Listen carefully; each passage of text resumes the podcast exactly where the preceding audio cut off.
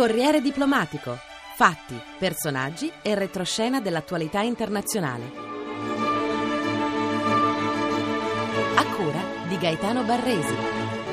Un cordiale saluto e buona domenica da Gaetano Barresi. Vi parlo da Perugia dove siamo ospiti del Festival internazionale del giornalismo. Cronisti ed esperti di tutto il mondo si sono dati appuntamento nel capoluogo umbro da mercoledì fino ad oggi per dibattere e approfondire i temi caldi dell'attualità nazionale ed internazionale, dalle rivolte nel mondo arabo alle stragi messicane dei cartelli della droga, alle inquietudini dell'Europa fra crisi libica e flussi migratori dal Nord Africa. Tanti i panel dedicati all'Europa, abbiamo scelto quello che si interroga sull'esistenza o meno di un'opinione pubblica europea, con particolare riferimento al ruolo dei giornalisti. Ne discuteranno più tardi giornalisti, appunto, rappresentanti delle istituzioni. Il contributo che Corriere Diplomatico vuole dare è registrare i commenti di esperti del settore, che sono il professor Paolo Pombeni, professore di storia dei sistemi politici europei presso l'Università di Bologna, Daniel Gross, economista e politologo, direttore del CEPS, il Centro Studi Progetto Europeo di Bruxelles, e Roberto Adam, professore di diritto dell'Unione Europea e capo del Dipartimento Politiche Europee della Presidenza del Consiglio.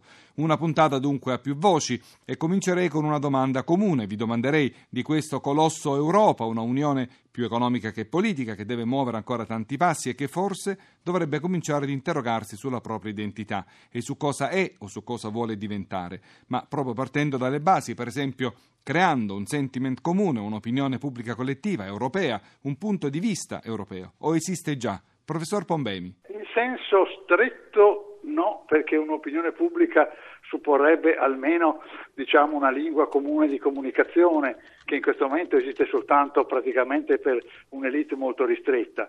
In senso più ampio certamente sì, perché ormai il tema Europa è un tema eh, diffuso e presente eh, nei, nei, nei, dibattiti e nei pensieri, diciamo così, di una massa molto larga di cittadini. Professor Adam? Allora, se lei per opinione pubblica europea intende un'opinione pubblica europea unica, senza distinzione quindi da Stato a Stato, è difficile, dire, difficile dire che esista effettivamente un'opinione pubblica europea generale, forse su singoli temi può esserci un sentire comune di tutti i popoli degli Stati membri, ma in via generale direi che oggi purtroppo esistono tante opinioni pubbliche quanti Stati membri dell'Unione Europea. Lei che ne pensa, Gross? Per il momento non esistono in Repubblica Europea, tanti stati nazionali hanno tanti interessi che sono completamente diversi, basta leggere un po' di giornali nelle varie nazioni si vede che le preoccupazioni sono completamente diverse e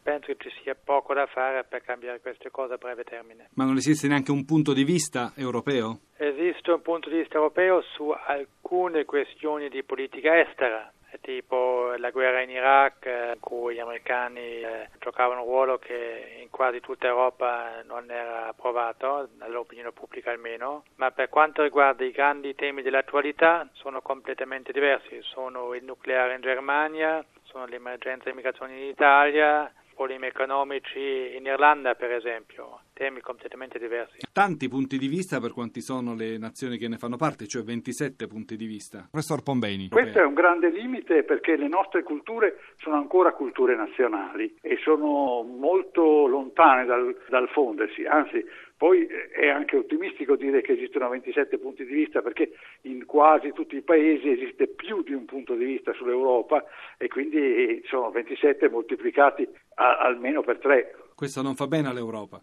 No, questo non fa bene all'Europa e secondo me uno dei limiti dell'azione della, del, della Commissione del Parlamento è proprio non lavorare intensamente alla creazione almeno di un luogo simbolico in cui ci sia uno scambio dell'opinione pubblica europea. Senta, ma come fa ad esserci un punto di vista europeo? Ogni paese, come dire, ha un, un, modo di approcciare i problemi diverso. Non so, la Germania non può avere lo stesso punto di vista della Grecia, non può avere lo stesso modo di affrontare le difficoltà e i problemi. Beh, questo da un certo punto di vista è indubbiamente vero, ma per fare un paragone è lo stesso problema delle regioni rispetto allo Stato nazionale. No? Noi potremmo dire che la Sicilia non ha lo stesso modo del Piemonte di affrontare i problemi italiani, eppure attraverso un lungo lavoro di secoli siamo riusciti a creare in qualche misura non un'identità di vedute per cui un siciliano e un piemontese sono uguali, ma una cultura nazionale, un modo di ragionare nazionale che almeno in una larga parte eh, di, di, popolazione può essere identificata in quanto tale. E parlano Quindi, la stessa lingua il siciliano e il piemontese, cioè figuriamoci in Europa. Questo è, questo è il grande problema. Il grande problema dell'Europa è proprio questo. Eh, non si parla la stessa lingua, l'Europa per, de, per molte ragioni diciamo, ha difficoltà a riconoscere una lingua comune perché vorrebbe dire riconoscere la superiorità di una nazione rispetto delle altre e questo rende indubbiamente difficilissimo anche solo la creazione di un leader europeo perché un leader europeo dovrebbe poter parlare e farsi capire eh, da, dalle popolazioni di 27 paesi diversi. Il mondo delle informazioni, i giornali, le tv, le radio, possono fare qualcosa per, far, per contribuire a far nascere questa opinione pubblica europea? Pensiamo ad Al Jazeera, in qualche maniera è riuscita ad unificare un punto di vista arabo. Gross?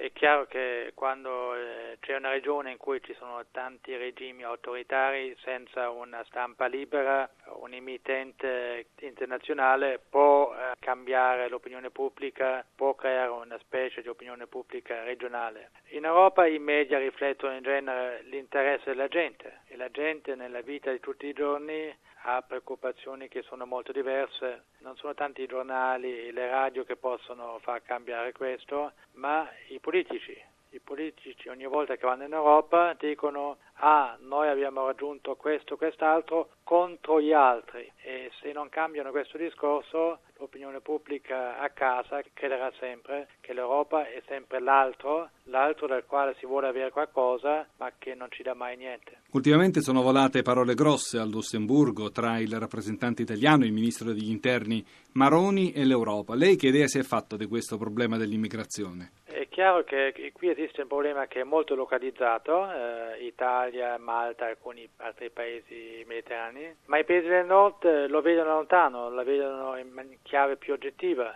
e dicono magari in Italia se avessero avuto una politica più efficace avrebbero potuto gestire il problema in altri modi e per cui non sono per il momento disposto a aiutare l'Italia in questo modo. Non c'è dunque nessuno spirito solidaristico all'interno dell'Unione così? C'è un, una solidarietà di fatto, che la Germania è, è stata solidale con la Grecia e altri paesi perché ha prestato i suoi soldi a questi paesi. Ecco, questo è un argomento italiano, dicono che tutti hanno prestato i loro soldi alla Grecia, ecco, non si spiegano in Italia perché lo stesso, non tanto in, in termini di soldi ma quanto di eh, messa a disposizione di strutture, non facciano con Roma gli altri paesi europei. Eh, la Germania naturalmente non ha prestato alla Grecia in uno spirito di pura solidarietà, ma lo ha fatto perché era nel suo interesse, perché le banche tedesche erano esposte in questi paesi e per il momento la Germania e altri paesi del nord non vedono il loro interesse eh, ad aiutare l'Italia.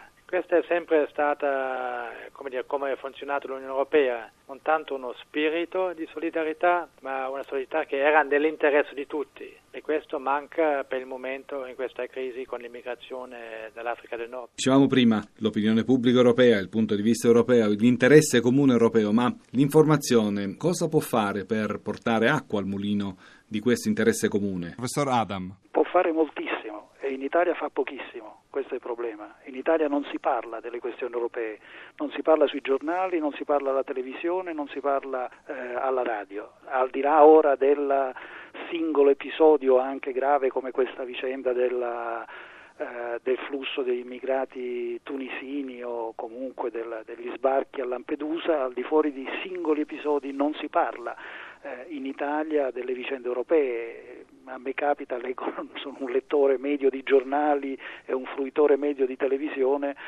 però allo stesso tempo sono una persona diciamo, tra gli addetti ai lavori che quindi conosco le vicende europee e non vedo mai le vicende europee in televisione o sui giornali. Eh, se lei va eh, in qualsiasi altro paese membro o comunque in un paese membro importante, grande, fondatore, come a me è capitato, ho abitato uh, per otto anni a Bruxelles, eh, le vicende europee riempiono le prime pagine dei giornali, quando c'è un Consiglio europeo importante, come ce ne sono spessissimo in questi, in questi ultimi mesi, per le questioni economiche e finanziarie, occupano le prime pagine dei giornali, da noi neanche le terze pagine. Un male tutto italiano dunque secondo lei? Eh, in, parte, in parte è molto italiano, è molto molto italiano direi. I media dovrebbero occuparsi più di Europa perché è una casa comune. Però la radio lo fa questo, c'è addirittura una trasmissione che siamo in Europa, noi abbiamo delle rubriche che si occupano tanto di, di Europa. Sì, ma il problema è che l'Europa, così come succede normalmente per altre altri tipi di notizia dovrebbero uscire dalle riserve indiane, non è che bisognerebbe dedicargli una trasmissione apposita, dovrebbe diventare pane quotidiano dei telegiornali e dei giornali radio e dei giornali. Probabilmente, e anzi non probabilmente, sicuramente è anche colpa dell'Unione Europea, delle istituzioni che sono scarsamente visibili o interessanti o carismatiche per l'opinione pubblica nazionale, e questo non soltanto in Italia. Un presidente del Consiglio europeo, per esempio Van Rompuy, il primo mm. e attuale presidente del Consiglio europeo, fuori del Belgio lo conoscono gli addetti ai lavori, non lo conosce nessun altro. Delors era una persona che era conosciuta, Van Rompuy non, non è che viene in Italia e viene in televisione o cerca di avere un minimo di visibilità. Questo fa sì che... Magari deve contendersi però la visibilità con Barroso, col Presidente della Commissione. Ma che lo facesse Barroso, qualcuno lo facesse, il problema è che non lo fanno.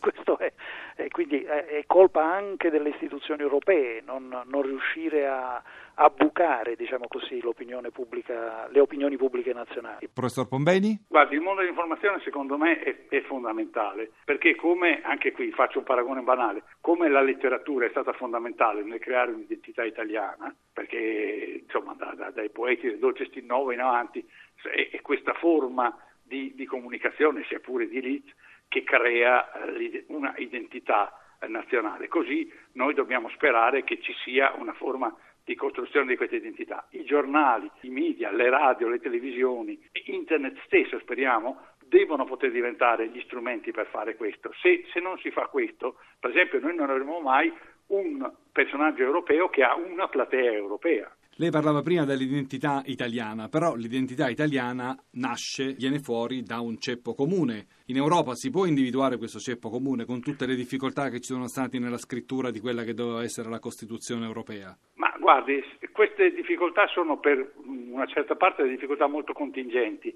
Noi teniamo presente che l'Europa, prima della, dell'età dei nazionalismi, cioè fino alla fine del Settecento, fino alla rivoluzione francese, grosso modo, era, e, e forse anche dopo la rivoluzione francese, era, era un terreno di grande scambio. Perfino nell'Ottocento le persone si scambiavano, si sentivano parte di una cultura comune. Goethe si sentiva parte di una cultura comune con la Francia, con un pezzo d'Italia, con delle altre, con delle altre nazioni. Ecco, è stato fra la fine dell'Ottocento e l'inizio del Novecento che è venuto fuori questa mania dell'eccezionalismo. Ogni nazione è una cosa completamente diversa dalle altre. Come se ne esce? Eh, se ne esce, eh, come sempre, trovando dei pionieri che abbiano il coraggio di fare questa operazione e delle istituzioni che abbiano il coraggio di sostenerla. Eh, bisogna che da un lato le istituzioni europee investano di più in questa cultura comune in maniera direi un, un, un, po' meno meccanica di quanto hanno fatto fino adesso e dall'altro che la sorte ci doni, lo dico con una battuta, un Dante europeo.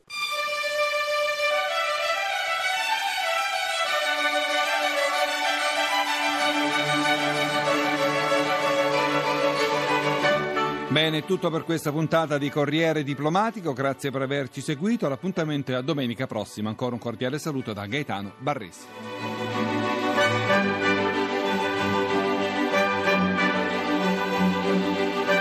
Corriere Diplomatico è online all'indirizzo www.corrierediplomatico.rai.it. Posta elettronica corriere diplomatico chiocciolarai.it